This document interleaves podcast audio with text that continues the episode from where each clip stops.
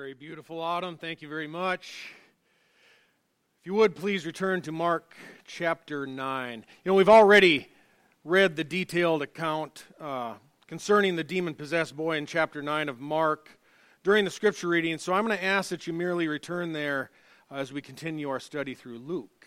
But you will also want to make yourselves aware that this same incident, uh, this same event, is also recorded in Luke chapter 9 and Matthew 17, but provided there with somewhat, somewhat less detail. As we know from last week in our study, Jesus had taken only three of the apostles with him up on the mountain during his transfiguration. And when they came down from the mountain, Luke advises us that was on the very next day.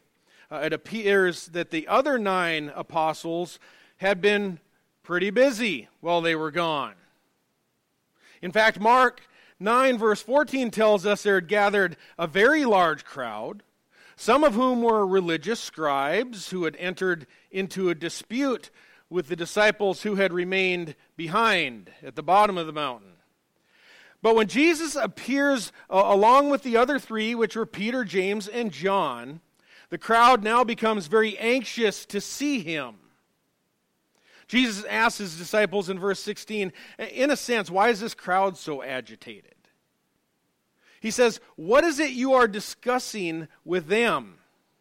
And it appears even before the disciples had an opportunity to respond, uh, the center of the argument, or the focus on the argument, was blurted out from the crowd Teacher, I brought you my son, possessed with a spirit which makes him mute. And whenever it seizes him, it slams him to the ground, and he foams at the mouth and grinds his teeth and stiffens out. I told your disciples to cast it out, and they could not do it. So it seems as though this request came to the disciples in the form of a command. I told your disciples to cast it out. One resource that I was reading suggested that it may even have been possible in the absence of Jesus that uh, the scribes had come to challenge the disciples who had remained alone and behind. Uh, the, the scribes might have even recruited uh, this man along with his demon possessed child uh, to use against the disciples who were now alone. And, and if you remember, the 12, right at the beginning of Luke chapter 9, the 12 had already been delegated from Jesus the power uh, over demons and diseases and, and all types of miracles. And previously, they've been very successful. Very successful, but not here. Not today, not on this occasion. And I, I kind of tried to imagine to myself the type of antics that might have been occurring during this dispute, during their repeated failures to exorcise just, just one stubborn demon. What did that look like? You know, it's why can't you do it, Thomas? Could you pick it up a little bit? Or, or Nathaniel says, Get out of the way. Let me jump in there. Let me have my shot. Or another might ask, Hey, Simon, you're the zealot. Why don't you go after him and give him a try? And attempt after attempt, folks, at least nine tries, if all the disciples took their chance, taking their best stab at this demon, repeatedly they fail. They all fail. And, and certainly that failure would provide fodder to the religious scribes, who accordingly began to confront those same disciples in an argument.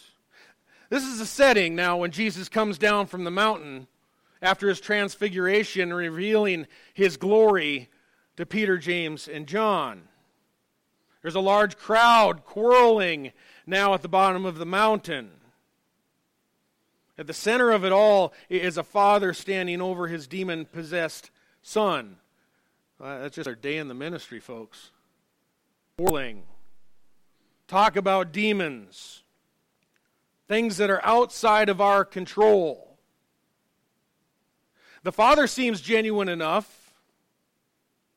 He has a yearning to help his son. It's, it's his only son, we're told. He begs Jesus to have mercy as he had previously even begged the disciples.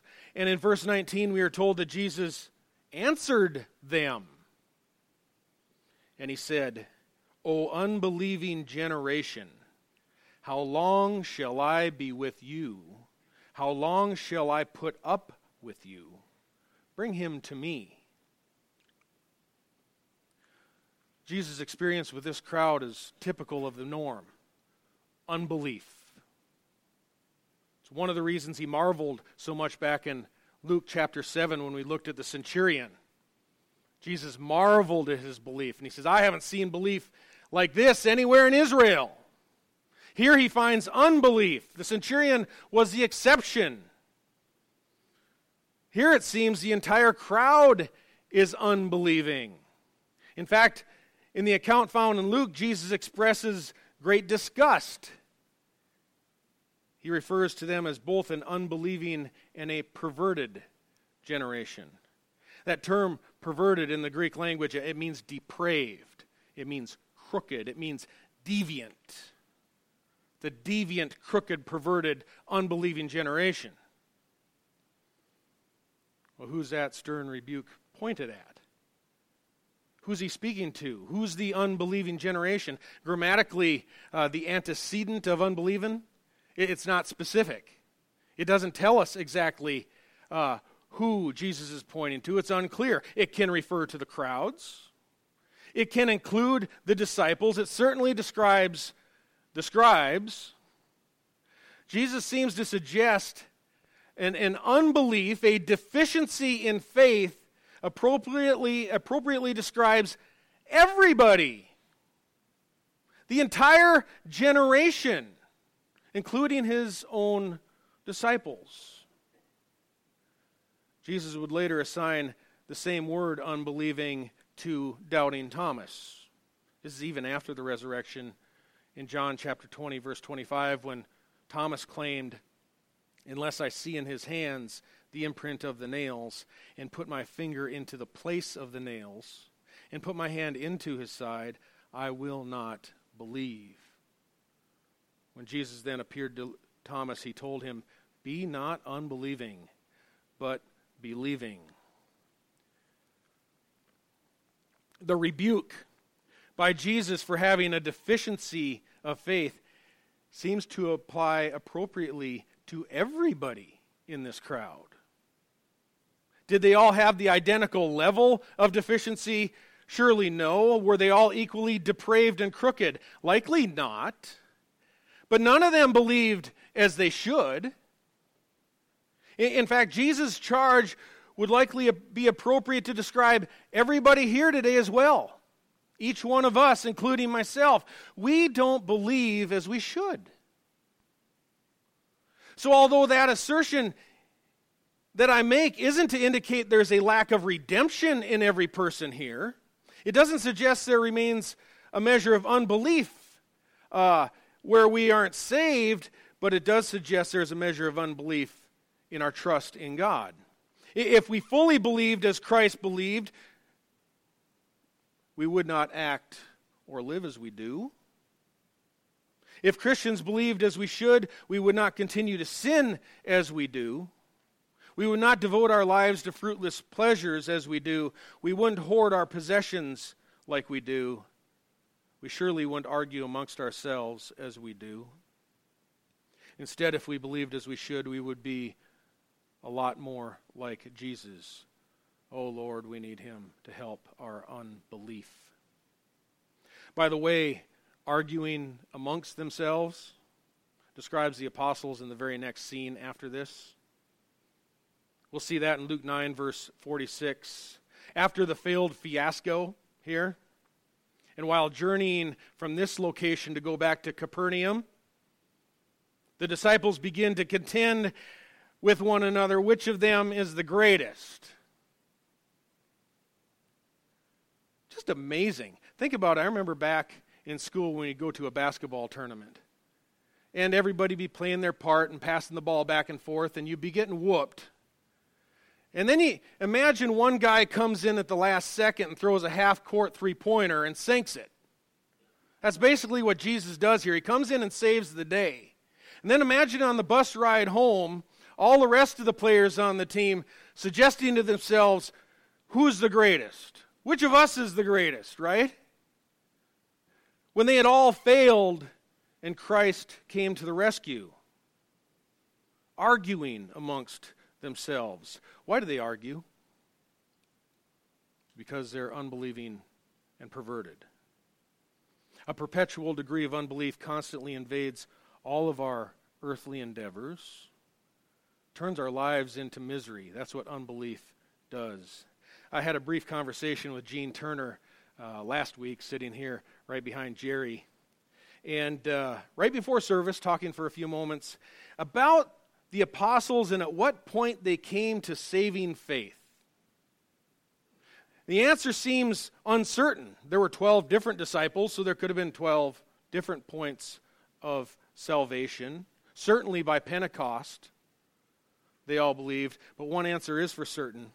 Even after the point each did trust in Christ, whatever moment that was, they still failed to believe as they should. We do the same. In that sense, in a, in a sense of deficiency of faith, a lack of sanctification, we can all be described as unbelieving. The term unbelieving uh, surely describes the father of this boy. In verse 20, he brought him to Jesus, which provoked the demon, by the way, to strike out, throw the boy into convulsions. The father advises Jesus this has been happening since he was a child, and he informs Jesus in verse 22 it has often thrown him both into the fire and into the water to destroy him. But if you can do anything, take pity on us and help us. Well, that last statement by the Father right there exposes the root of the whole problem. The root of the whole problem is in verse 22. He asked Jesus, If you can. If you can. If you enjoy writing in your Bibles, as some of you do, go ahead and mark a big red flag right there by that verse in 22. Circle if, and then write unbelieving. Even Jesus himself responds in a sense of amazement. If you can, all things are possible to him who believes. Sir, do you, you actually think that God is limited in some way? There surely has been a breakdown in the understanding of this Father. Friends, think to yourself for a moment what is it exactly that God can't do? I mean, other than things that are self imposed or self limited because of his character, uh, he can't lie. His nature doesn't allow him to sin. He can't cheat on cards, obviously. But what exactly is it that God can't do? All things are possible with God.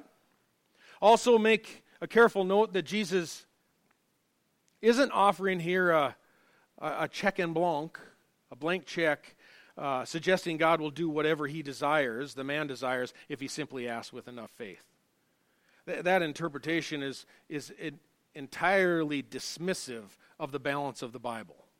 It's really ignorant of the balance of Scripture. That, that would be putting yourself in the place of God, making him your servant rather than us being his servant. God spoke the universe into existence. He formed Adam from the dust, and he breathed a spirit into him.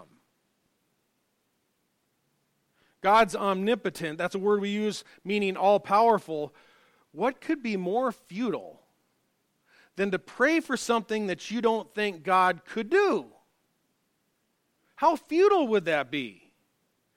Can you imagine praying while at the same time in the back of your mind not believing that God could do it? What would be the point of that? I think that Matthew is very helpful here in his record as the disciples are seen later asking why they couldn't drive out this demon. Jesus informs them in Matthew 17, verse 20 because of the littleness of your faith.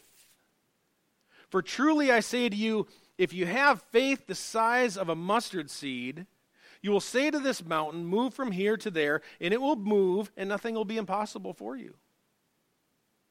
Similar to our day, in ancient Jewish literature, moving a mountain was a very common metaphor.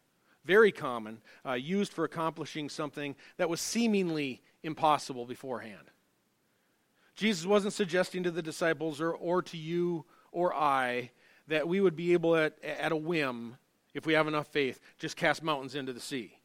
I mean, look at, look at the topography of the earth over the last couple thousand years. Hasn't changed a whole lot, right? Not a whole lot of mountains missing. Maybe a little bit of soil erosion, a little dust blowing around. But the planet hasn't changed a whole lot in the last 2,000 years. What Jesus is suggesting to his disciples and to us is that by praying to God in faith, we will accomplish things that were seemingly impossible. Because all things are possible with God. I have a list that I have set aside in a secret place of impossible things that God has done in my life. Many of them are since just coming here to Port St. Lucie. And you would think beforehand, there is no way this could happen. There's no way I could force this to happen. Nothing in my power could I, could I make this occur. And yet God does impossible things. And you look back and you think to yourself, there's no way I could be in the situation I'm in and have been blessed in the way that I have unless God has been in there doing the work.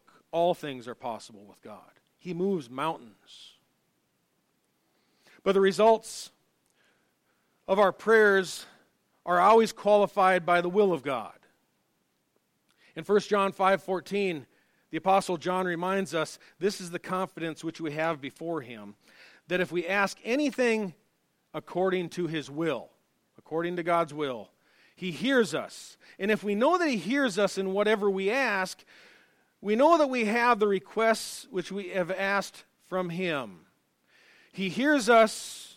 We have the requests because we ask for the things that are according to His will. We ask uh, in harmony to His will. That's what that verse says. We never demand God respond according to our will. We dare not even boast that today or tomorrow we'll go to such and such a city and make a profit. Because James says, You don't know what your life will be like tomorrow. You have no idea. You're a vapor.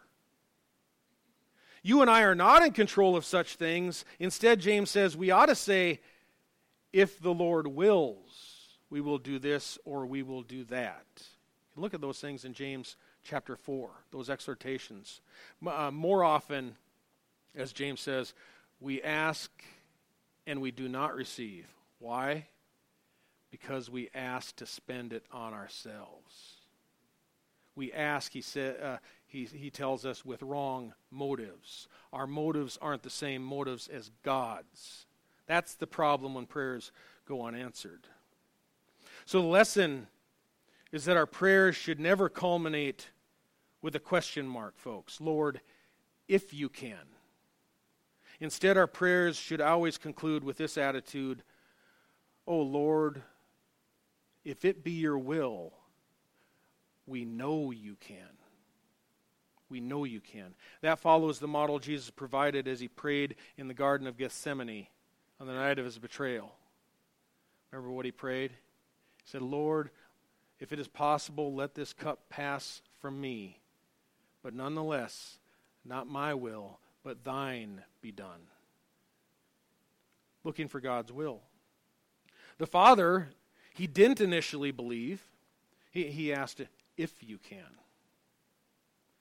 But in verse 24, his attitude suddenly changes. After Jesus reminds him, all things are possible to him who believes, we then read, immediately the boy's father cried out and said, I do believe. Help my unbelief. When Jesus saw that a crowd was rapidly gathering, he rebuked the unclean spirit, saying to it, You deaf and mute spirit, I command you, come out of him and do not enter him again. After crying out and throwing him into terrible convulsions, the demon came out, and the boy became so much like a corpse that most of them said, He's dead. But Jesus took him by the hand and raised him up and he got up. You know, I don't think we need to delve much deeper into this exorcism. We've sufficiently observed in previous chapters Jesus' power over the demonic realm, over the spiritual realm on previous occasions. Uh, Jesus has also to us repeatedly displayed uh, his power over the realms of life and of, as, and of death as well. We've seen this repeated theme in Luke. So, so there's no need to, to just tirelessly debate whether or not uh, this child was dead or whether he was just sleeping or any of those things that the text really doesn't tell us. Maybe he merely looked dead. We don't know. What we do know is Jesus banished the demon and, the, and that he raised up the boy. And there will always be, folks, more, there will remain plenty that we could continue to harvest from this passage. But the point that distinguishes this miracle from those we've seen is the plea of this father, who at first clearly did not believe. Then he confessed that he did believe, and then he cried out to Jesus, But help my unbelief. Can we finally recognize as Christians we suffer a condition of unbelief? I'm so, certainly not suggesting a, a spirit of unregeneration, a state of unregeneration. The hearts of all true Christians are permanently regenerated and, and sealed by the Holy Spirit. He's an earnest guaranteeing our inheritance as children of God, uh, our eternal inheritance. Yet, yet I'm going to be honest with myself. I will right here, and I'll be honest with you, um, acknowledging I still do not believe as I should. I don't believe as I should. I think this is the confession of the heart of this boy's father. Just, Lord, help my unbelief. Pentecost, who I quoted last week, he's just been marvelous in this section of Scripture, writes concerning this man's salvation. Jesus drew a principle he says that everything is possible to the one with faith. He affirmed that he could give mercy in response to the Father's faith. At this point, the Father publicly confessed his faith in the person of Christ, saying, I do believe. He realized the doubts that had been plaguing him and the conflicts that had been raging because of the controversy that was carried on between Christ and the Pharisees. However, he confessed his faith and pleaded that help might be given to overcome his doubts or his unbelief. In response to faith, Christ commanded the evil spirit not only to come out of the boy, but to never enter him again. Help my unbelief. Calvin, who's never short on words, writes this about this man's sanctification. Not salvation, now we're talking sanctification. He declares, Calvin says, that he believes and yet acknowledges himself to have unbelief. These two statements may appear to contradict each other, but there's none of us that does not experience both of them in himself. As our faith is never perfect, it follows that we are partly unbelievers. But God forgives us and exercises such forbearance towards us as to reckon us believers on account of a small portion of faith. Did you happen to spot or recognize what it was that brought this father to trust in Jesus? It was solely Christ's words to him. All, all the man needed to do was believe that what Christ had spoken that all things are possible with God. Do you believe that, folks? Do you believe that all things are possible with God? Because a lot of Christians today, maybe quote unquote Christians, don't believe that. Pastor Weiler shared an article with me just this past week from a very prominent pastor up in Atlanta. Huge congregation, very articulate man, huge following, massive church. Went to the same seminary I did. And he's now telling his congregation and people in the audio that they don't over audio that they don't have to believe that Christ was born of the Virgin.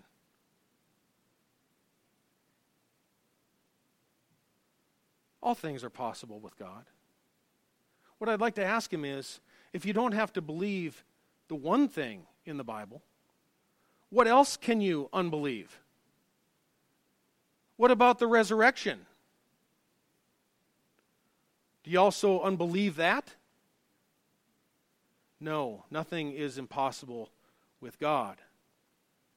This man's faith was too little, but thankfully he came to recognize that fact, and in the end, he was willing to admit and cry out to Jesus to help him in his unbelief. Unbelief was a similar condition suffered by Christ's disciples. Why couldn't they cast out the demon? Christ told them it's because of the littleness of your faith. Was there a difference between this demon and others they had previously cast out? I don't know. Maybe it appeared more repulsive. Perhaps it acted more violently. Maybe it was because Jesus, with Peter, James, and John, had spent the night up on the mountain. The other nine doubted they could handle this demon alone. The fact is, they couldn't. Could never handle a demon alone. People don't wield authority and power over demons themselves. God has power over demons. God delegated that power to them as Jesus dispatched them to drive out demons earlier in chapter 9. He gave them the power over demons. They didn't think that was enough. Because of the littleness of their faith, they couldn't drive it out. How little was their faith? Exactly how little was their faith? Have you asked that question yet? This is the most shocking part of this whole passage right here. The passage tells us exactly how tiny their faith was in God in verse 29. Tragically, Jesus had to tell them this kind cannot come out by anything but prayer. They repeatedly went face to face with a demon and they hadn't even prayed.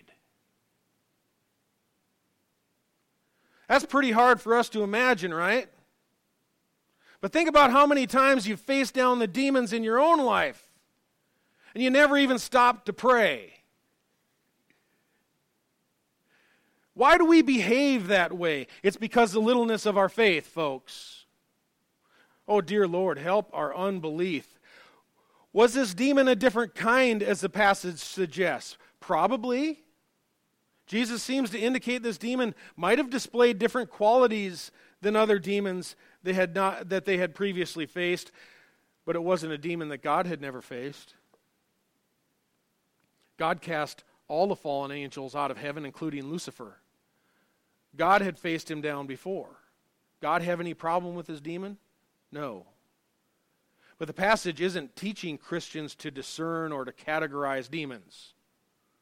As you'll find so many people suggesting, we need to determine what type of demon or what kind of demon or what category of demon that we're dealing with.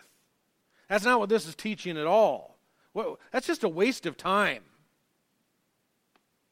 Instead, Jesus is teaching us to pray because all things are possible with God. Our failure to pray shows the littleness of our faith in God. It proves we don't adequately trust in God. Such lack of faith is it's epitomized through our behaviors, folks. Behaviors such as a person asking to put something on our prayer list, yet fails himself or herself to even show up for prayer, even when they have the complete ability to do so, fully capable of doing so. Do we believe that, that placing a name on a prayer list is what saves or heals people? Merely a name being on a list? No. Search, search the scriptures for that prayer list. No. Pray, folks. Don't just look at a list or seek to be put on a list. Pray. Is, is it any wonder that so many of our prayers go unanswered? As we just leave them sitting on a list. We don't pray. Lord, help our unbelief. Jesus' command for us to pray is not just writing a name on a list so that perhaps somebody else, somewhere else, can pray for it at some point. Maybe somebody else will pray, we say. And our obedience to prayer, when we obey God, is acknowledging that all things are possible with Him regardless of the hopelessness of our situation or even the, the kind of demon that we might be facing. Again, Pentecost writes This lesson was designed to teach the men that their ministry in future days must be carried on in dependence on God and faith in Him. It would be their faith, not their position, which would make it possible for them to fulfill the ministry entrusted to them. Unquote. That's the lesson. All things are possible by God. We pray to Him. Folks, do you know why this church isn't larger? It's the littleness of our faith. It's possible we don't believe in our hearts that God can do much greater things with what He's already given us. Maybe we don't believe that. Maybe, just perhaps, maybe we're trusting in our own abilities rather than God's. Maybe in our hearts we actually believe that God is drawing people to repentance through the niceness of a facility or the elaborateness of the worship. Perhaps we've determined, as many have, that God redeems sinners through the eloquence of preaching, through the politeness and eloquence of preaching. Why aren't we more liberal in offering our time, our spiritual gifts, our treasure? Why isn't the building paid off yet? Maybe we doubt that God is actually doing anything.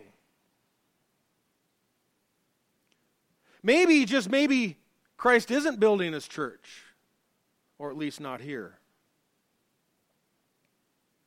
Or perhaps I've determined it's, it's safer to sit back. Sit back and merely enjoy the scenery for a while, and perhaps eventually I'll, I'll witness some visible sign. Maybe a wonder that that God will show me He's truly expanding His kingdom through this work. Maybe I'll just wait, and maybe then I'll pour myself in. Maybe then I'll put my chips in and give myself wholeheartedly for God, if He'll just show me a sign. Why aren't we seeing more friends and neighbors won to faith in Christ? The answer there is really easy because we don't share with them the gospel. And we aren't sharing the gospel because we don't really believe that God is saving anybody in this city. Consider this sample of things, folks. Just a sample, a broad sample. But, but think in your own life what aren't you believing God can do? Perhaps you and I can now understand why Jesus expressed so much frustration with this unbelieving and perverted generation. I am so glad we look nothing like them. Is it any wonder why so few are getting saved when we honestly assess the littleness of our faith? Why is it just a trickle that we see coming to trust in Jesus. The day is now, folks, to acknowledge our sin and confess how tiny we esteem our holy and righteous God, how tiny we see him in our eyes. It's time to forsake our attitude of unbelief by crying out in our hearts the same humble words expressed through this Father Oh Lord, I believe. Help my unbelief. Let's pray.